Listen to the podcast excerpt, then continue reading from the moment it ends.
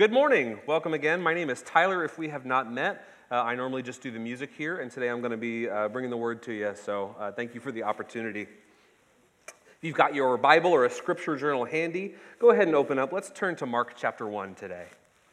Mark chapter 1, I'll give you a second. In Mark chapter 1, we're going to be spending the majority of our time in verse 16, but we're going to back up just a little bit just to give ourselves some context. We can kind of set the stage for ourselves this morning. So, if this is your first week here, what we're doing is, as a church, we're going through the entire book of Mark. We're going to read, at the end of the series, we're going to have read and taught every single verse. But where we're at today, we, we find ourselves at the very beginning of Jesus' ministry. He's near the Sea of Galilee. So previously, the, the whole book in 10 seconds, uh, Jesus was introduced on the scene with John the Baptist or John the Baptizer. And after being baptized, the Holy Spirit descended on him like a dove, verse 10 says. And then after this, he was driven into the wilderness and he was tempted by Satan for 40 full days, which I think is crazy because I can't even walk by the donut case in Carrs. It's the, it's the apple fritters. Like, have you had one? The glaze keeps it fresh all day. It doesn't matter what time you go. I promise. Go there. T- Don't do that. So after, I didn't write that in my notes, I'm sorry. After 40 days of temptation, the book of Mark tells us that Jesus came to Galilee, and that's where we're at today. So let's take a look at verse 14. It'll be on the screens for you, and then we're going to spend the remainder of our time starting in about verse 16. So, Mark 1, verse 14 says this Now, after John was arrested, Jesus came into Galilee, proclaiming the gospel of God and saying, The time is fulfilled and the kingdom of God is at hand. Repent and believe the gospel. Now, on to verse 16. Passing alongside the Sea of Galilee, he saw Simon and Andrew, the brother of Simon, casting a net into the sea, for they were fishermen.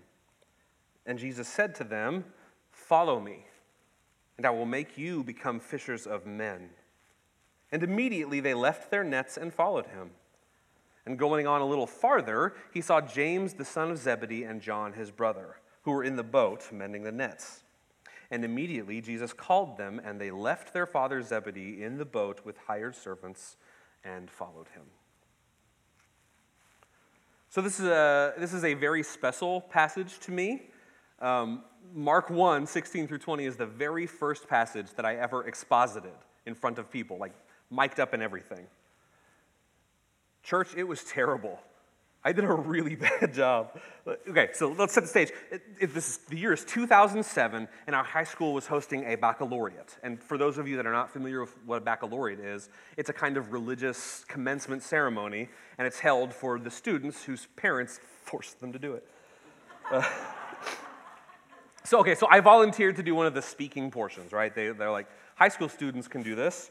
And so they gave us mics and let us do that. I was chomping at the bit. But if you knew me, you knew that I also never really prepared for anything. I just went like, fishers of men, got it. And church, I did not have it. I got, up, I got up on the stage and with just all of the unqualified confidence of a chihuahua just lunging at a Rottweiler, I stood up on the stage and I told everybody in the room that fishermen they're the most disgusting, despicable, smelly, foul, illiterate burdens on society. uh, yeah, I'm going to get there. I know, I messed up. and listen, if God would call those cretins, those barbarians, then imagine what God can do if he calls you. And then I just walked off the stage like Kanye at the VMAs. so to recap, a barely 18 year old high school student wearing a Legend of Zelda t shirt, got up on a very public stage in Southeast Alaska and condemned fishermen, all my friends' dads, to just bottom tier subhuman status. And I acted with all just swaggeringly like I was giving them a prophetic gift from the Lord. Like, really let that Alaska thing kind of sink in a moment. I was born and raised in Ketchikan, the salmon capital of the world and none of my friends' parents ever let me hang out with them anymore. and I think I know. So, right, my, my ministry career, it's off to a great start. You know what I'm saying? Like, nothing fills the pews like alienation. We can't all be Charles Spurgeon, right? He started when he was 16. He was known as the Prince of Preachers. What I'd like to do is just read his exposition of this passage because he does more in two sentences than I've done in my entire life. Listen to this. Charles Spurgeon writes this about Mark 1 16 through 20. It's up on the screen if you want to read along. I have sometimes heard the comparison drawn as though believers had a hook and a line, which they do not. Our business is not to entice a fish to swallow the bait, but to cast the net all around us and lift sinners out of the element in which they lie into the boat where Christ is. I have never written anything that good. My ministry was off to a bad start, but let me, you know, let me tell you about the guy whose ministry was off to a great start. There's only one guy who started right, he kept it right, and he ended right, and that man is, of course, our Lord Jesus. Last week, we learned about what his ministry was. The kingdom is here, repent, and believe. What we're here to look at today is the point at which Jesus began to call his first disciples. See, Jesus was doing something new, something the world had never seen before. He also did it in a way that is just completely alien to how we might see anything similar in our day. So think of it like a big tech startup for a second. Like you have, you have that idea. You've got to take the idea, you've got to polish it, you've got to present it. But then you can't start selling it until you get your, you know, your team and your backers all lined up. You know, obviously you want the brightest minds in on the development team. You want the sharpest pros ready to kind of polish uh, and advertise for you. And you've got to have connections because for the distribution and you've got to network with the upper crust a bit because you've got to find your backers.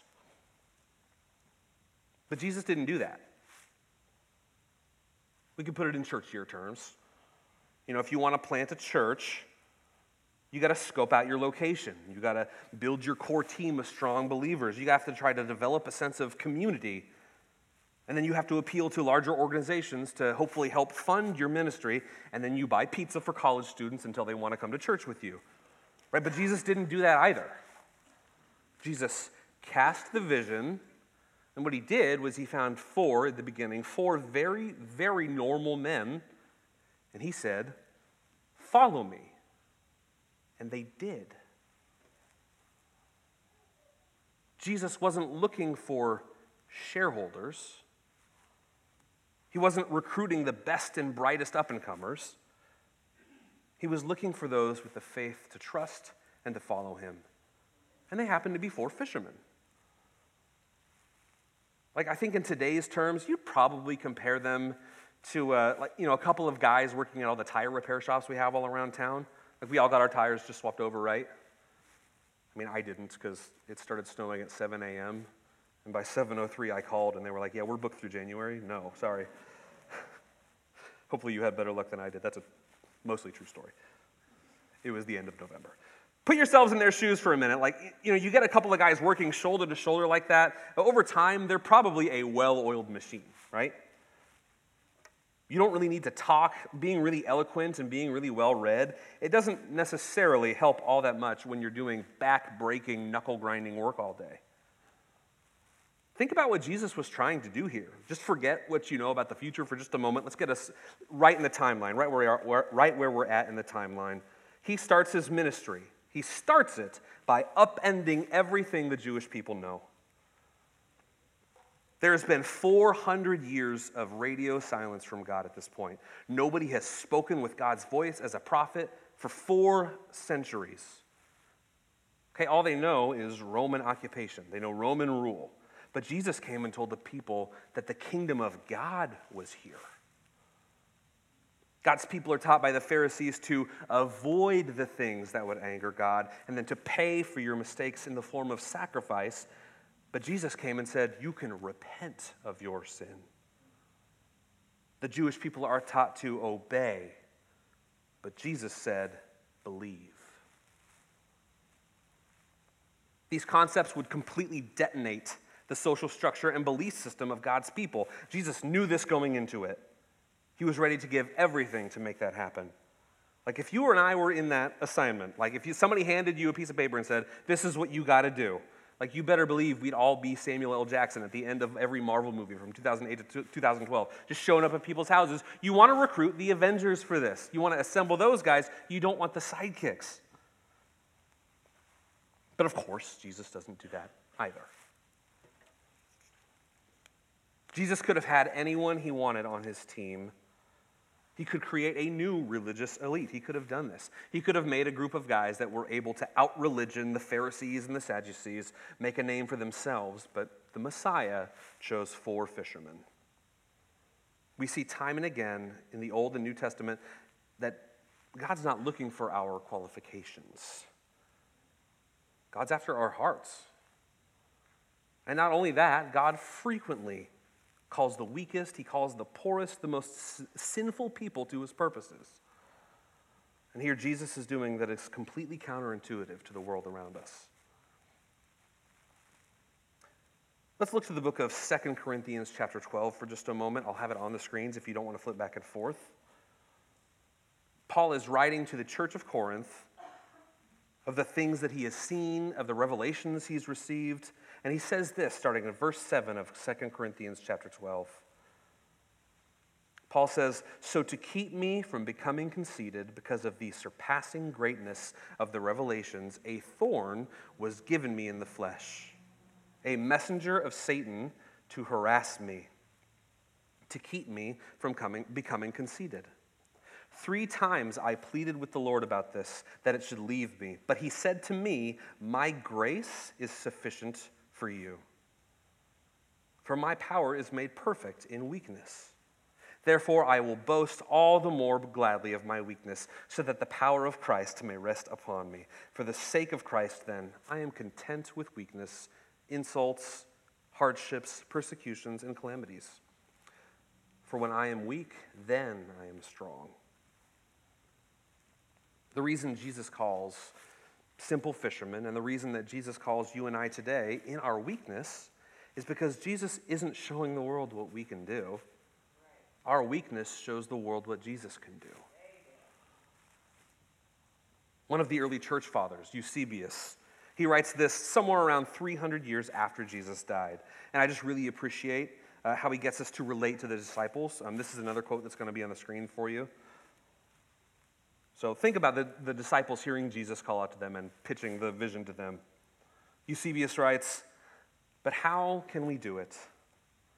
The disciples might reasonably have answered, How can we preach to Romans? How can we argue with Egyptians? We are brought up to use the Syrian tongue only. What language shall we speak to Greeks?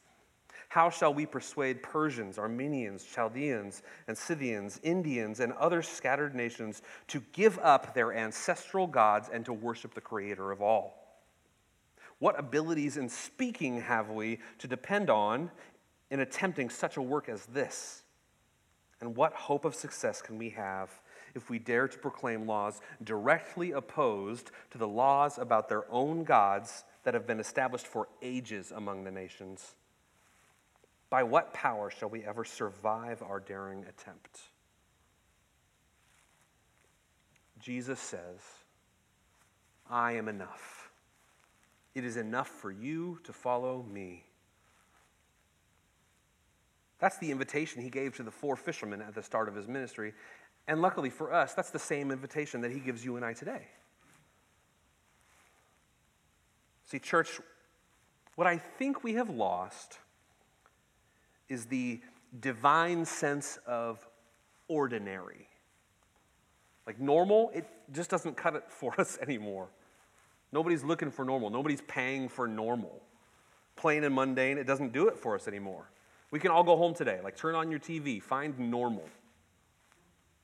Okay, some of you don't have a TV. I get it. Like, I know that you don't have. Okay, so open up your newspaper today because I know you still get one. Find normal. Look at that front page. Is normal going to be there? I don't think so, not especially after the week we just had. If we've lost our sense of ordinary, then I believe that we have been desensitized to one of the greatest avenues that God uses to communicate himself to us. Just like God used ordinary people with ordinary jobs, the four fishermen, to spread the one true gospel to the ends of the earth, God uses ordinary people, ordinary activities, conversations. He uses ordinary jobs, ordinary things like nature and relationships. God uses all of those ordinary things to reach out to us, to teach us, to show us His glory. And often, church, we just can't be bothered with it. Think about it. Doesn't ordinary feel a little bit unattainable anymore? Like, I get a little confused. I don't really even know what the word normal means. Like, I, I, I, swear I grew up hearing the word, like, I worked a normal nine to five. You've heard that phrase? What is a nine to five anymore? Like, we work at work, we work at home, we work on the way to work in the car, we work on our vacations. Were elections ever normal?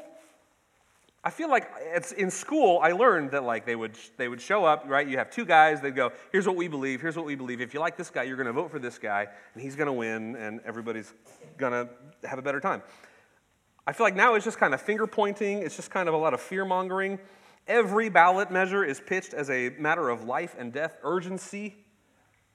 You know, I don't know if it's all our fault. You ever thought about our economic system? Like, do you realize that our, our entire economic system, it would just crumble if we were to all suddenly be content? Our whole system, it's based off of unlimited, unregulated growth and expansion, and we live in a world of finite resources. Where do we think that's going to end us? We are bombarded with go, do, fast, danger, death, loud, noise, buy, buy, buy. We have lost the ability to simply be. But God says that's where He is. He's in the normal, He meets us in the ordinary. In Romans chapter 1, Paul tells us For what can be known about God? Is, plainly, is known plainly to them, because God has shown it to them. For his invisible attributes, namely his eternal power and divine nature, have been clearly perceived ever since the creation of the world in the things that have been made. If you're like me, you might be tempted to say that you just don't have enough time or money to go meet with God there. You wait until Sunday Sunday where you can, when you can have your prepackaged God with your prepackaged stale cracker, your prepackaged grape juice, and then you're tempted to hope that that's going to be enough to hear, Well done, my good and faithful servants. Okay? I'm, I'm not, don't misunderstand, I'm not telling you you got to do more, more, more. Okay? Please don't hear me. I, I hope you realize that's not where we're going to end today. My hope today is that you will embrace the ordinary because the most extraordinary one is going to meet you there. My mother invited me this week uh, to a large gospel conference. She's been going for a few years. She invited me because what she said was, quote, it's the best fill of the spirit that I've ever had. Which is good. Like, you know, that's that's a fine thing. That's a good thing. But if you're waiting to be filled with the spirit for the extraordinary production your end of summer uh, retreats, you know, your dimly lit worship nights. Like, my friends, you're missing out. It's not enough. Our Father is extending an invitation for you to know Him deeply, to understand Him, and to know His purpose for your life in just the most mundane places you can imagine. God wants to reveal Himself to you through the most ordinary things because in all of the ordinary, God can show the extraordinary.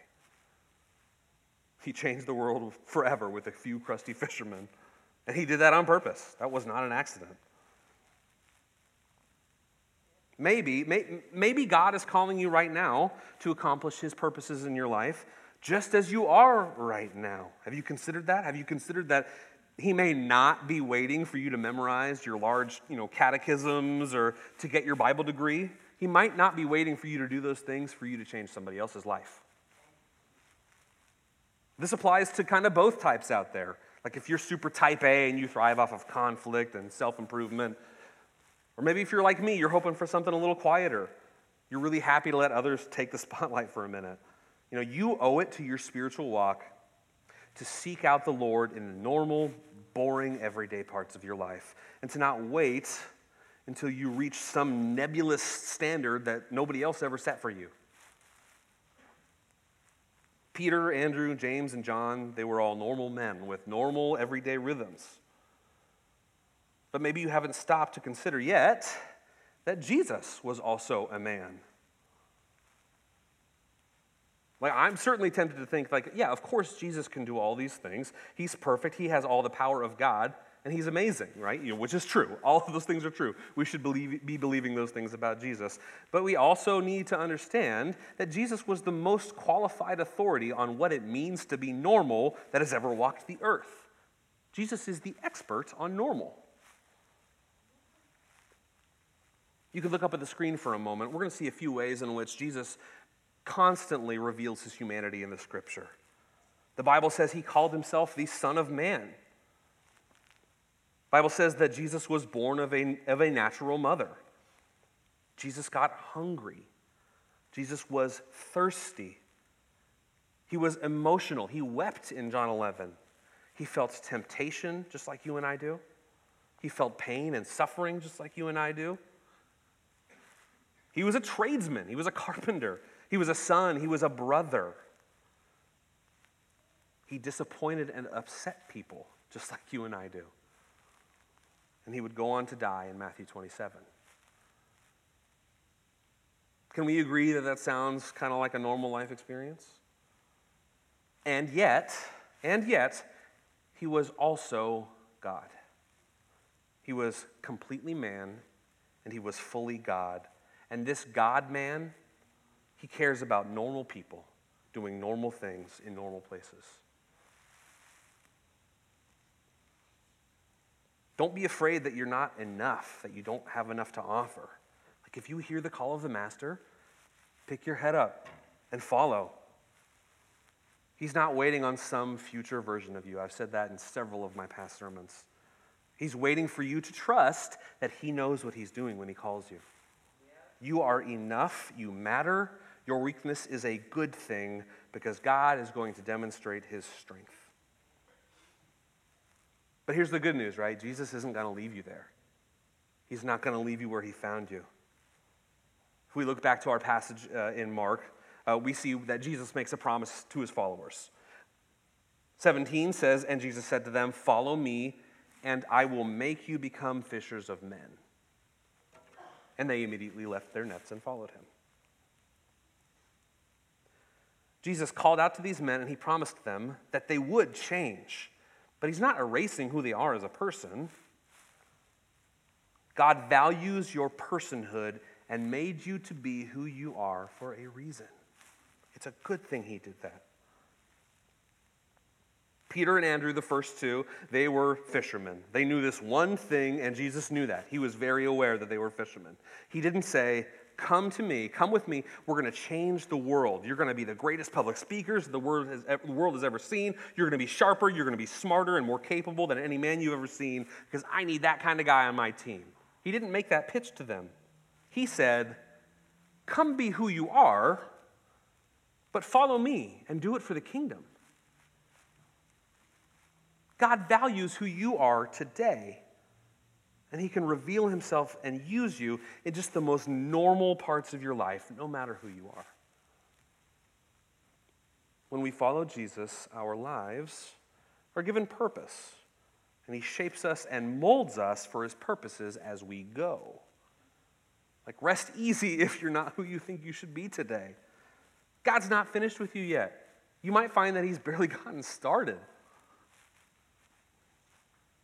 If you slow yourself down and you quit looking for these ultra spiritual experiences or these extremely qualified people to tell you how to think or act or vote or whatever, if we stop looking for those things, I'm sure that you'll find that God has been, been speaking to you through your, through your little church, through your normal family. He's been speaking to you through the very normal interactions and opportunities that may seem to you like they just kind of come and go. You do not have to shake the whole earth with your first sermon. Lord knows I did not. You, You don't have to memorize like the thickest theology textbooks. You don't have to be this ultra A type Billy Graham street preacher to make a difference in people's lives for God's kingdom. God may change people's lives forever because you did something like held a crying baby so mom could get a glass of water. God can call someone to devote their entire lives to the ministry of gospel because you're an orthopedist or a physical therapist or you're a personal trainer, and now someone else understands how amazing it is that their body acts the way that it does. Yeah, if you're one of those three things, I was thinking of you. God may be able to reveal his majesty because you took someone on a hike for an afternoon. Church, I'm quite sure that heaven is going to be full of normal people who prayed normal prayers, who worked normal jobs, because other normal people did normal things with them, for them, for the sake of the gospel, for the sake of the kingdom. Don't be afraid of normal. Don't let the world steal normal from you. Hold the, hold the door open at the gas station for the glory of God. You know, be a barista for the glory of God. Show some real estate for the glory of God and be open as you do these things to the voice of God. He will lead you, church, into uncharted waters. We know this. But our Savior can calm the waves. We are in good hands. Let's tie it all back to Jesus calling fishermen. Despite all those terrible things I said earlier about fishermen, I was raised by a fisherman. I know. Plot twist. He's my grandpa and I love him with all my heart. I named my son after him. He's one of the greatest men that I've ever known. He's not a learned man. Like, he's not going to, you know, you can't ask him to define transubstantiation. He's not going to help you out. He can't really carry a tune to save his life. He falls asleep in church. But he took care of his family. He did it by being who he was. I wouldn't be here today without his very, very ordinary influence in my life. He loves me and I love him. When God uses the ordinary, it is the extraordinary. That God would choose to use an uneducated, unremarkable people to educate the entire world in the most remarkable ways, that is miraculous. And the fact that God consistently chooses the least likely, I hope may even be a warning to you if you struggle with the addiction to uh, ambition or just to, to spectacle, to the spectacular. In 1 Thessalonians chapter 4, Paul is writing to urge the church to devote themselves to, uh, to brotherly love. He's calling them to devote themselves to purity and holiness and to continue trusting in the Holy Spirit. But listen to what he says in verse 11. 1 Thessalonians chapter 4, starting in verse 11, says, and church, to aspire to live quietly and to mind your own affairs, mind your own business, and to work with your hands as we instructed you, so that you may walk properly before outsiders and be dependent on no one. Live quietly, I think that's probably the thesis for this whole sermon. The simple day to day rhythms, just trusting in Jesus to do what he says he's going to do and being ready to follow at his command. Like, I can't think of a more fulfilling life. What I hope is going to tie it all together for us, I, am going to, I'm going to read something for us here. Um, it's not going to be on the screen, so I'll just try to read it very clearly. And this should be a lot of fun. What I'm going to read is, a, is an excerpt from this book. This is a book called Every Moment Holy. And the excerpt I'm going to read about a very normal day to day life. This is called a liturgy for changing diapers. This is a very, very normal part of my everyday walk. This is just a rhythm. You may not be able to relate to diapers now, ever, but you'll be able to relate to monotony, to the normal everyday flow of things that feel pointless, but they're not. Listen to this. It may help, uh, I'm not going to require you to do this, it may help to just close your eyes and to just think of, think of this like a prayer because that's how it's written. A liturgy for changing diapers. It's not even the only one, there's another one right after it, but I'm just going to read the first. Heavenly Father, in such menial moments as this, the changing of a diaper, I would remember this truth.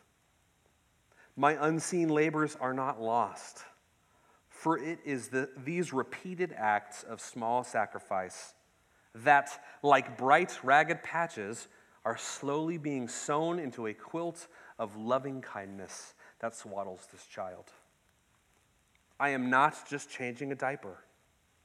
By love and service, I am tending a budding heart that, rooted early in such grace filled devotion, might one day be more readily inclined to bow to your compassionate conviction, knowing itself then as both a receptacle and a reservoir of heavenly grace. So, this little act of diapering, though in form sometimes felt as base drudgery, might better be described as one of 10,000 acts by which I am actively creating a culture of compassionate service and selfless love to shape the life of this family and this beloved child. So take this unremarkable act of necessary service, O Christ, and in your economy, let it be multiplied into that greater outworking of worship and of faith, a true investment in the incremental advance of your kingdom across generations. Open my eyes that I might see this act for what it is from the fixed vantage of eternity, O Lord, how the changing of a diaper might sit upstream of the changing of a heart. How the changing of a heart might sit upstream of the changing of the world. Amen. Not all of us can relate to changing diapers. You know, certainly someone's changed yours. That did happen. Let it be a reminder to you that God is always near. He sees you and He's always moving, even if it's behind the scenes. And even when you feel boring or inadequate, remember how God used a carpenter from a small village and four fishermen to change the world because they had the Spirit of God with them and they followed the Savior. If you feel like you're not enough, if the things you do don't feel grand enough, remember that Jesus, He's not looking for your strength. He's not looking for your qualifications or some big world shaking idea from you. Excuse me. What He's looking for, He's just asking for you to trust Him and to follow where He leads. So meet Him where He's calling you. You know, whether on a grand stage or just at the grocery store.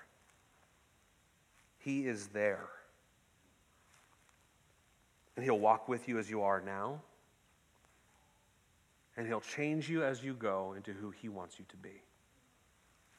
And that's my hope for us today. Let's pray. Heavenly Father, I thank you for my weakness. And I pray that we're all able to do the same. God, we know that through our weakness, you reveal your strength to the world.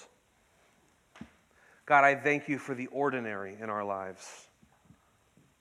I thank you for mundane interactions that God may sometime, sometime in the future, breed, breed heart change, bring about world change. God, I pray that you would just help us to be receptive in those moments of what the book called base drudgery, that we would realize that you use those moments. You are in control of those things. And God, you are good, and you're never going to let that go to waste. God, we confess that you are good. We confess that your mercy endures forever. And I just pray that you guard our hearts against the spectacular things of this world, the things that amaze us and wow us, the things that take our money and our time. God, that we would devote ourselves to a little bit more quiet so that we wouldn't have to strain as hard to hear your voice. Heavenly Father, you are so good. We are so thankful for this time of worship. We pray these things in Christ's name. Amen.